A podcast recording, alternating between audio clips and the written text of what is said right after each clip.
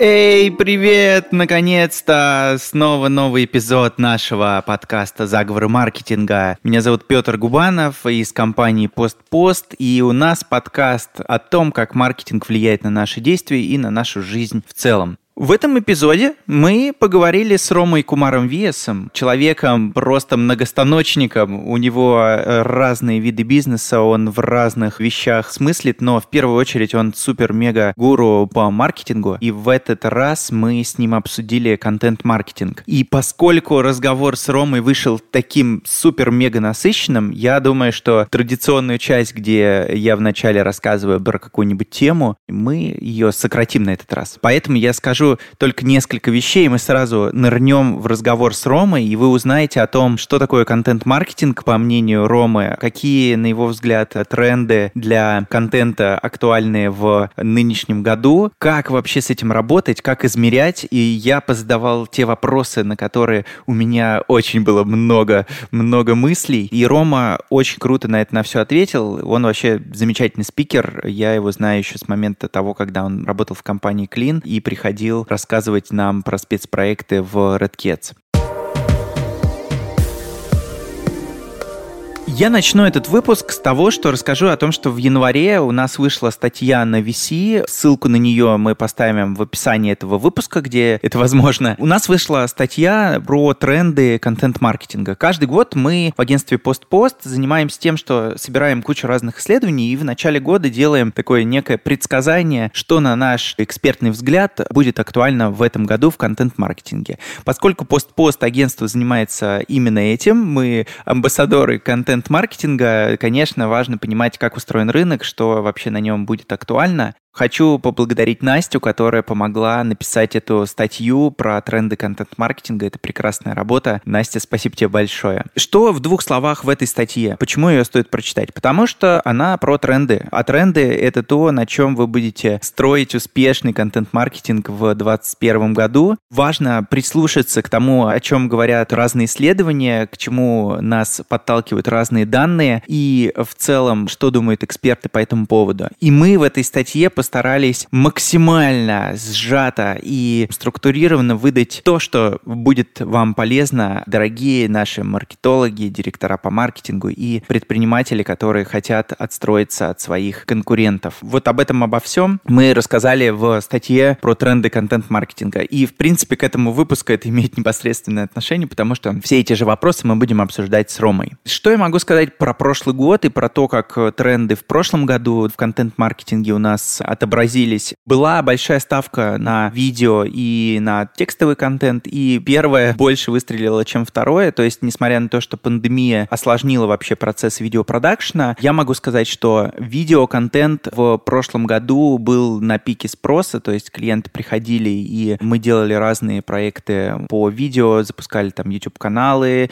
помогали выстроить постоянный продакшн, консультировали на эту тему. И на деле, оглядываясь назад, я в статье статье про тренды 2020 года писал, что видео обязательно будет одним из самых быстро растущих сегментов, и вот в частности в коммерции, безусловно, это тот тренд, который выстрелил. Я могу сказать, что в статью новую про тренды контент-маркетинга в 2021 году не вошел черный лебедь этого года, это Clubhouse. То есть мы там написали про подкасты, написали про то, что аудио в целом вообще растет, и такой классный сегмент, но вдруг, бац, просто внезапно выстрелил Clubhouse после твита Илона Маска. Все побежали туда, у меня самому там прислали инвайты, я пошел. Несмотря на то, что у меня Android, мне пришлось купить iPhone, чтобы зарегаться, посмотреть, как это все устроено. На самом деле очень интересно. Я не жалею, что мы про этого черного лебедя не упомянули, но теперь это очевидно, что аудио и Clubhouse — это такой тренд э, вот этого года в плане контента, и это такой помесь э, live-контента вместе с аудио, это то, чего, на мой взгляд, не хватает подкастам, потому что подкаст такой все-таки хоть и близкий и мне родной формат, но он все-таки менее интерактивный, чем вот такие вот аудио-лайвы. Поэтому, да, кстати, подписывайтесь на меня на Клабхаусе. Я стараюсь э, как-то посещать комнатки и, может быть, даже буду модерировать какие-то интересные беседы в скором времени. Я там так же, как и во всех соцсетях Digital Петя. Находите добавляйтесь, буду рад вам и вашим разговорам. А теперь давайте нырнем в нашу беседу с Ромой, и Рома расскажет нам, что же в его понимании такое контент-маркетинг и как с ним надо работать. В двух словах расскажи, кто ты и чем ты занимаешься. Да, окей. Я работал в Тинькофф банке, потом мы с ребятами начали делать компанию QLIN. Вот я недавно сделал из нее exit. Дальше у меня агентство Qmarketing. Мы делаем маркетинг для компаний в России, Великобритании, Западной Европе, Штатах. Южной Корее, Индии. У меня есть Q-Marketing Academy, это мой сейчас главный бизнес. Мы обучаем людей маркетингу, предпринимателей и людей, которые хотят поменять профессию и digital дизайн. И вот с этим продуктом мы сейчас э, стартуем в Индии, на Филиппинах, Малайзии, Вьетнаме и Индонезии. Вот недавно привлекли раунд на 600 тысяч долларов. Вот, собственно, сейчас готовы к экспансии большой мировой. Я даже не ожидал, что ты так сконцентрированно на все это ответишь. У меня вопрос следующий. Что вот для тебя такое контент-маркетинг? Для меня контент-маркетинг – это использование различного рода, тавтология, конечно, использование различного рода контента, как то, например, спецпроекты, статьи, тесты, видео, которые не несут прямой продажи, но заставляют человека взаимодействовать с ними, что в конечном итоге уменьшает стоимость лида в воронке. И контент может как удешевлять стоимость лида входящего, так и, например, работать в рассылках для того, чтобы увеличивать конверсию из лида в оплату. Поэтому контент – это такая очень важная вещь. Хороший контент-маркетинг помогает тебе выдерживать конкуренцию с большими игроками, и хороший контент-маркетинг позволяет тебе удешевлять стоимость аукциона, когда ты на новые рынки выходишь. Вот ты немножко рассказал про виды, упоминал спецпроекты, тесты, рассылки и прочие штуки. На твой взгляд, куда сейчас в целом движется рынок? Может быть, есть какие-то там два-три основных тренда в контент-маркетинге, которые вот наиболее заметны? На что ты ставишь в этом или, может быть, в следующем году? Есть зарождающийся тренд, э, связанный с, с Клабхаусом. Вот я вижу, как там уже начинают все сетапить свои паблики и быстро набирать подписчиков. Я сам того не предполагаю. Вот буквально за три дня набрал 5 тысяч подписчиков. Как это случилось, я понятия, честно говоря, не имею. Видно, что там есть активность. Видимо, соцсеть стимулирует тебя на набор этих подписчиков, чтобы там активнее продвигался. Конечно же, TikTok и создание контента в TikTok просто потому, что алгоритмы TikTok позволяют сейчас при должном упорстве и при правильном тестировании гипотез все-таки без значительных вложений, не с такими вложениями, как в Instagram, сделать так, чтобы про тебя знало большое количество людей. Ну и третье, я все-таки скажу про геймификацию и про тесты, несмотря на то, что это старый как мир прием контент-маркетинга, но, черт возьми, он по-прежнему работает. То есть он по-прежнему удешевляет стоимость привлечения клиента в социальных сетях, и поэтому я бы этого старичка не списывал со счетов, потому что он по-прежнему ну, круто работает достаточно.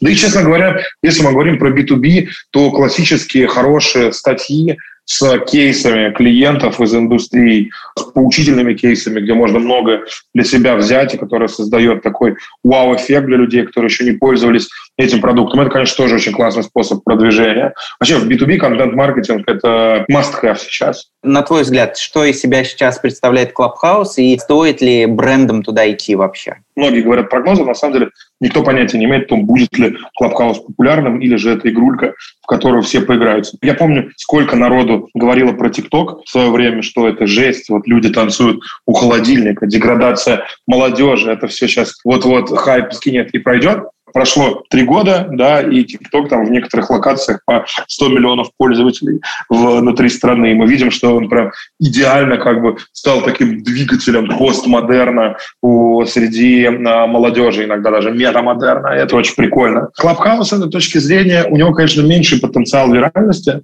а, на мой взгляд. Там чуть более возрастная аудитория находится. Я пока, честно говоря, не понимаю, чем там может молодежь заниматься. Поэтому, ну вот мое личное мнение, что Clubhouse может стать стать таким дополнением к Фейсбуку, хорошим таким радио, где ты можешь послушать своих друзей из Фейсбука, таким, знаешь, площадкой для конференции. Идти ли туда брендом или нет, я думаю, что, честно говоря, у бренда должно быть время, хотя бы там 10% времени, маркетинговой команды, которую они тратят на research и development. Research и development в том числе включает в себя тест новых продуктов. Поэтому никто не знает, выстрелит он или нет. Но это гипотеза, как и во всем, впрочем, диджитал-маркетинге. Я вот для себя решил туда заглянуть, а вдруг вот эти вот тысячи подписчиков, которые у меня приходят там день ото дня, они во что-то когда-нибудь конвертируются. Да? Хотя мне, честно тебе скажу, ужасно жалко тратить на него свое время. Просто вообще, ты знаешь, у тебя и так времени нет в э, течение дня, и тут, блин, тебя зовут какой-то похостить комнату или куда-нибудь гостем, и ты думаешь, черт возьми, я когда делать, когда делать работу? Но нужно, потому что, опять-таки, я пропустил ТикТок. Вот несмотря на то, что мы были среди агентств, которые выводили ТикТок на российский рынок, мы привлекали YouTube-блогеров Instagram-блогеров для того, чтобы они там развивались, помогали им в этой сети адаптироваться, чтобы они подписоты привлекали свою из Instagram и YouTube в ТикТок. Но в свое время вот я был среди тех людей, которые скептически относился к ТикТоку. Сейчас я как бы, скрипя своими старыми суставами, понял, что нужно делать аккаунт в ТикТоке. Вот поэтому у меня будет скоро аккаунт в ТикТоке. Вот я отдельно под эту команду завожу сейчас, потому что я понимаю, что, например, того же самого охвата и того же самого количества подписчиков достичь в ТикТоке можно в 50 раз дешевле, чем в Инстаграме. То есть Инстаграм, с этой точки зрения, он уже такой достаточно дорогой инструмент. Чем сейчас, на твой взгляд, э, можно заходить брендом в Clubhouse? С контентом, с интересным, как бы тупо это не звучало, можно пробовать копировать различные форматы с телевизора. Можно приглашать туда селебов, делать с ними интересное интервью. Но на самом деле, честно говоря, мы же все всегда приходим к телеку. Открой тренды Ютуба, большинство из них это перекопированы какие-то передачи с телека, либо там эти разрушители легенд, которые там все что-то смешивают, взрывают, либо топ-гир, тачки показываются, ну, либо там еще какие-нибудь видео. Поэтому просто нужно брать уже какие-нибудь хорошие существующие форматы и пробовать их перетянуть в ТикТок. Человеческий мозг, он же не сильно эволюционирует за последнее время, поэтому работать будет все то же самое. По сути, Clubhouse может копировать форматы там с радио, ТикТок может копировать форматы с ТВ и как-то их адаптировать к новым условиям. На самом деле, ТикТок с ТВ вряд ли, наверное, потому что там все-таки ну, немножко другой способ потребления контента, и там ТикТок может себе сильно... Вот как раз ТикТок в этом плане это трендсеттер. Туда никто не мог предположить, что люди будут смотреть на других людей, танцующих у холодильника. Или там, что люди будут подписываться на девочку, которая, типа, может 30 раз отрыжку сделать. У нее там миллионы фолловеров. Или то, что чувак, который будет ехать на скейтборде под старую песню «Пить клюквенный сок», в итоге увеличит продажи этого клюквенного сока и достанет из подземелья группу Fleetwood Mac, которая потом миллион долларов еще заработала с прослушивания этого трека. То есть это вряд ли кто-то мог предугадать дать. И этим ТикТок, конечно, хорош. Он принес разнообразие в нашу жизнь. Клабхаус с этой точки зрения, знаешь, вот, ну, это как радио для твоих друзей. И, в принципе, поэтому, так как это радио или так как это телек, то там телевизионные форматы могут хорошо, знаете, какие-нибудь викторины, вопросы, правда или действие. Плюс конференции, мне кажется, много там а, будет бесплатных. Это отожрет немножко аудиторию тех, кто конференции делает. Ты когда говорил про ТикТок и говорил, когда же мы смотрели, что люди у холодильника танцуют и сок пьет э, чувак на скейте, а на деле был же сам себе режиссер, похожий контент. Я тоже вспомнил. Я реально сразу вспомнил, знаешь, как будто все эти форматы там уже были, и мы реально на них смотрели, и только немножко в другом виде. Сам себе режиссер — это больше, мне кажется, прародитель мемасиков, да, или прародитель вайнов. А ТикТок — это такая смесь вайнов и реалити-шоу. Когда я говорю про мета модерн, я говорю о том, что люди в ТикТоке постят мега искренний контент зачастую. Это либо контент, который тебя как бы выбивает из э, состояния нормальности, что ты можешь говорить «Вау!» или «Вау, что за жесть!» Либо же это какой-то, ну, наоборот, сверхискренний контент, которого тебе не хватает в том же самом там, телеке, в Инстаграме, где все, знаешь, всегда фоткаются там на яхтах с моделями, с губками и так далее. Мне кажется, что Инстаграм — это эпоха модерна, а ТикТок — это прям вот постмодерн и метамодерн. Хорошо, а какой бюджет, на твой взгляд, минимальный, в котором имеет смысл вообще в контент начать вкладываться? Может быть, какие-то рамки должны быть, или, может быть, это какое-то наличие каких-то людей в штате? То есть вот какие минимальные условия, которые необходимы для того, чтобы начать вести какой-то осознанный контент-маркетинг? В первую очередь я могу сказать, что вот сама цель просто начать вести контент-маркетинг, она немножко приболевшая, потому что нужно понимать, для чего тебе нужен контент-маркетинг. То есть нужно пойти от бизнес-задачи. Зачем тебе это нужно? Чтобы дистанцироваться от конкурента, чтобы удешевить стоимость лида, чтобы увеличить конверсию, чтобы увеличить ретеншн, да, возвращаемость пользователей и так далее. Это шаг ноль. То есть нужно определить цель, для которой тебе нужен контент-маркетинг. А дальше под разные цели можно разный совершенно бюджет аллоцировать. Например, если у тебя цель на высококонкурентном рынке отстроиться от конкурентов через решение проблем клиентов при помощи контента, как это, например, сделал Тинькофф Банк со своим Тинькофф журналом, то это достаточно большие затраты, которые у тебя начнут окупаться где-то на третий год. Тинькофф это поверил, они собрали очень большую редакцию у себя и в итоге как бы стали одними, наверное, самых топовых заводов по производству контента, в хорошем смысле, да, заводов с точки зрения отстроенности процесса, с точки зрения выполнения своих задач, вот, но это стоило им достаточно много инвестиций. Много это имеется в виду несколько миллионов, 3, 4, может даже 5 миллионов на зарплаты людей. Я могу где-то ошибаться в количестве миллионов, но это были достаточно серьезные инвестиции. При этом все банки другие, которые смотрели на это и говорили, слушайте, я хочу как Тиньков, да, я хочу тоже сделать контент, они зашли туда все на пол шишечки. Они сделали какой-то блог, не понимая, зачем им этот блог нужен. Они наняли какого-то редактора, который им что-то смог помочь сделать и написать классные статейки. Но за пределами этого не было ничего вообще. А у Тинькова это прям, ну, реальная factory, да, то есть они делают статьи, они делают ресайзы под них, у них под каждую статью есть э, цель, которую эта статья выполняет, логика продвижения этой статьи. Дальше стратегия о том, как они людей, которые прочитал эту статью, конвертируют в прочтение следующей статьи, потому что видят, что это коррелируется с конверсией в подписку, как они работают с подписками, со своими, какая там дальше цепочка мейлов и так далее.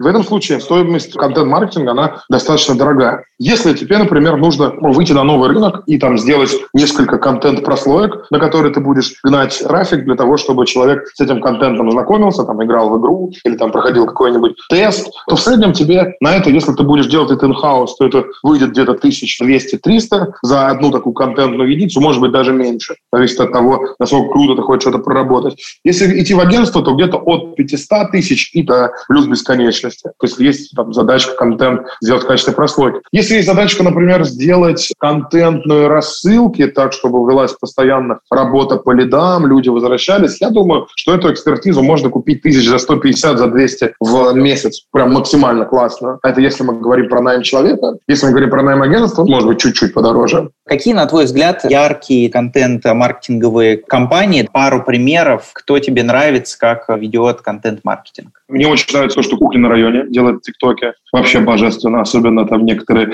видео про, про их продукты. Вообще офигенно. Вот, прям целый мультсериал был очень крутой. Мне нравится то, что делает какой-то из филиалов Додо Пиццы. По-моему, они тоже очень ярко, красочно представлены в ТикТоке. Мне, конечно же, нравится то, что делает э, авиасейлс. По ситуативке они номер один. Всегда, вот, кстати, свободу тому парню, который сейчас сидит. Если он вышел...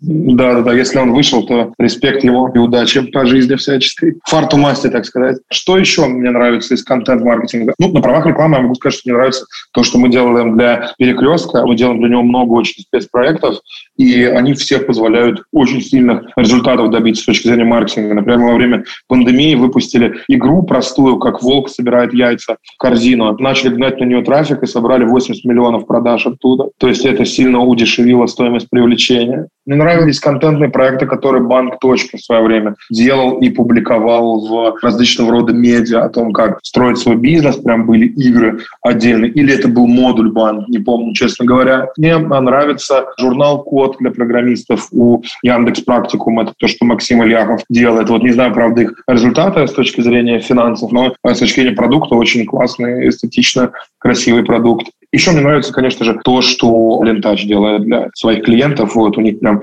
тоже очень красивые, яркие спецпроекты всегда. Круто, очень много ты накидал классных примеров. А, и N плюс один, конечно, это тоже лентаж делает. Вот N плюс один, это, наверное, мой самый любимый паблик в Инстаграме, потому что они так круто обыгрывают новости науки. Прям вот очень рекомендую всем подписаться. Это науч-поп, смешанный с мемами и с очень классным юмором. Таким интеллигентным, но на грани. На твой взгляд, какие могут быть метрики и как к ним правильно подходить с точки зрения целеполагания? Так получилось, что нас тоже всегда оценивают по продажам, но в целом можно мерить еще а, вовлеченность, можно мерить количество репостов, потому что когда ты, например, в ходе какой-нибудь игры или теста выдаешь человеку результат его ответа, поздравляю, вы Юрий Гагарин, у вас 8 из 10 правильных ответов и так далее. Количество репостов, и, соответственно, прикинув, умножив это количество репостов на среднее количество друзей у человека в Фейсбуке и умножить на на 10%, то, сколько из твоей аудитории увидит этот пост, это дополнительно можно посчитать как охват. На самом деле не 10%, а меньше, потому что это ссылка, ну и так далее. Сам сложно посчитать, можно количество шеров считать, можно количество тех, кто начал играть, можно количество тех, кто дошел игру до конца. По этой метрике ты понимаешь, насколько ты классный спецпроект сделал. И мы на все эти промежуточные метрики смотрим всегда, когда только-только начинаем запускать трафик, потому что у нас есть задачка, чтобы наши спецпроекты в среднем удешевляли стоимость лида где-то минимум в три раза. Для того, чтобы они это делали, нам нужно, чтобы процент доходимости человека с момента, как он начал проходить тест, до момента, как он закончил проходить тест, увидел эти вот варианты ответа, чтобы она была не меньше, чем 80-85%. Соответственно, мы меряем стоимость лида, потому что мы обычно прям в конце теста собираем контактные данные, и, соответственно, можем померить, сколько нам стоит лид. Мы можем мерить, как конверсия в лид меняется в зависимости от того, какой офер по вкусноте мы показываем человеку в конце, что это как конкурс, это скидка какая-нибудь, это еще какой-нибудь плюшка, подарок и так далее. Обычно мы с этим тоже экспериментируем. Тест вообще, какая, как, мне очень нравится этим контент-маркетингом, то, что если ты условно сделал тест или игру, ты аккуратненько запускаешь трафик, смотришь быстро, где у тебя клиент теряется, где у тебя дырка, можешь оперативно это быстро подфиксить, и прежде чем как бы включить кран вовсю, да, и зарядить прямо за всех орудий трафла на этот тест, ты латаешь вот это вот ведро дырявое, чтобы у тебя из него получилась все-таки вороночка какая-то. Основной твой тезис, нужно людей развлекать, нужно давать им какой-то выплеск любой эмоции, будь то что-то релаксирующее или что-то яркое. Как, на твой взгляд, быть в случае, когда сам продукт — это что-то скучное? Как им придумывать контент, который будет рассказывать об этом скучном продукте или какой-то скучной услуге? Очень хороший вопрос, у меня есть на него ответ. Дело в том, что мы очень много скучных продуктов рекламируем. Но сам контент, если мы говорим, например, про интерактивную игру или про интерактивный тест, или про какую-нибудь залипающую штучку, он не должен быть про продукт. Наоборот, если ты сразу его делаешь про продукт, то человек будет меньше кликать в него. То есть тебе нужно очень аккуратно быть с интеграцией продукта внутрь вот этого контента. Как мы обычно делаем? Вот, допустим, возьмем на простейшем примере, чтобы всем было понятно. Допустим, у нас есть тест из семи вопросов какой-нибудь. Узнай, насколько ты многоточие. Мы сразу же не говорим про наш продукт нигде. У нас даже логотипа продукта нет ни на тесте, ни в баннере. То есть, может быть, только он увидит его в паблике, с которого ведется реклама, но больше мы нигде его не показываем сначала. У тебя есть там 7-9 вопросов, больше не нужно, потому что клиент может устать и уйти с него. Соответственно, на седьмом вопросе можно аккуратно начать погружать клиента в проблематику, которая решает твой продукт. Да, и понять, сталкивался с этой проблематикой, не сталкивался. А на восьмом вопросе можно усилить немножко эту проблематику, но самое главное, чтобы вот общий вайб теста не терялся. То есть тест, он всегда про лайфстайл клиента, он никогда про продукт. И в конце, только в самом конце, на последней страничке, до которой клиент дошел, когда он понял, что у него есть эта проблема, ты очень аккуратно рекламу продукта интегрируешь в его результат ответа. То есть поздравляем, ты классно натрейдил, тебе надо у нас, вот там тебе первые 2000 рублей на счет в Тинькофф инвестиции и так далее. Поздравляем, вот тебе первый промокод и так далее. И здесь важно, чтобы человек, во-первых, кайфанул от ответа, который он получит, то есть он должен удовлетворять человеческое эго, им должно хотеться поделиться. А потом ты нативно рекламу продукта интегрируешь в вот этот вариант ответа. И таким образом ты как бы клиента развлек, да, он посмеялся, он тебе за это благодарен, и ты как бы предлагаешь ему продукт. И он, я рискну предположить, что в голове у него случается связь. Вау, ребята, классная проблематика у меня действительно есть, как они описали, да, почему бы не попробовать продукт? Ты уже упоминал B2B, контент-маркетинг, и говорил, что это супер круто. Предположим, мы с тобой маркетологи бетонного завода, как нам с тобой правильно построить контент-маркетинг? Окей, okay, если мы говорим именно про контент-маркетинг, если мы маркетологи бетонного завода, то то, на чем бы я сфокусировался именно с точки зрения контент-маркетинга. Первое – это написание статей в разные отраслевые СМИ и широкоохватные СМИ. Отраслевые для того, чтобы показывать своей целевой аудитории, широкоохватные для того, чтобы иметь social proof.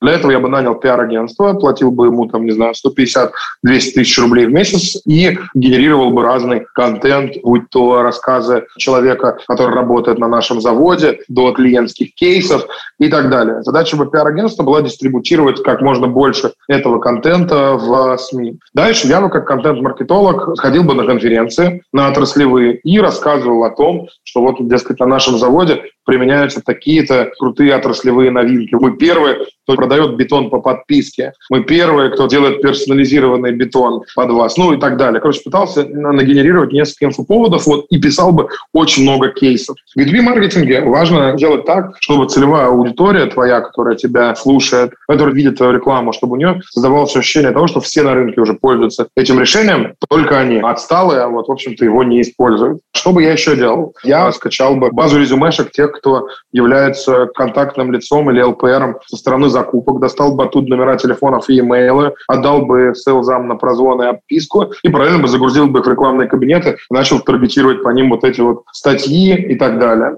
С конференции я бы придумал какую-нибудь механику, которая бы приглашала бы людей ко мне в Facebook в обмен на аналитический отчет по бетонному рынку. Таким образом, я бы создавал вокруг себя армию подписчиков, которые потенциально будут являться моими покупателями. Постоянно при этом на них же крутилась бы реклама, собственно, бетонного завода. То есть задача контент-маркетинга в B2B вокруг, на самом деле, узкой, да, зачастую аудитории ЛПРов, сделать так, чтобы из каждого утюга была информация про вас. Допустим, мы с тобой запустили отраслевые СМИ, у нас периодически выходят статьи, у нас выходят статьи в охватных СМИ, мы с тобой настроили кабинеты, которые конвертируют у нас вот эту всю штуку, все прекрасно у нас работает, то есть человек, который прочитал статью, перешел на сайт, мы его добиваем еще каким-то оффером, все, вот эта вся штука у нас работает. Как нам эту штуку с тобой замерять? То есть как нам отчитываться перед самими собой, перед начальством, какой лучше всего использовать для этого инструмент и как вообще это все дело фиксировать? делаете.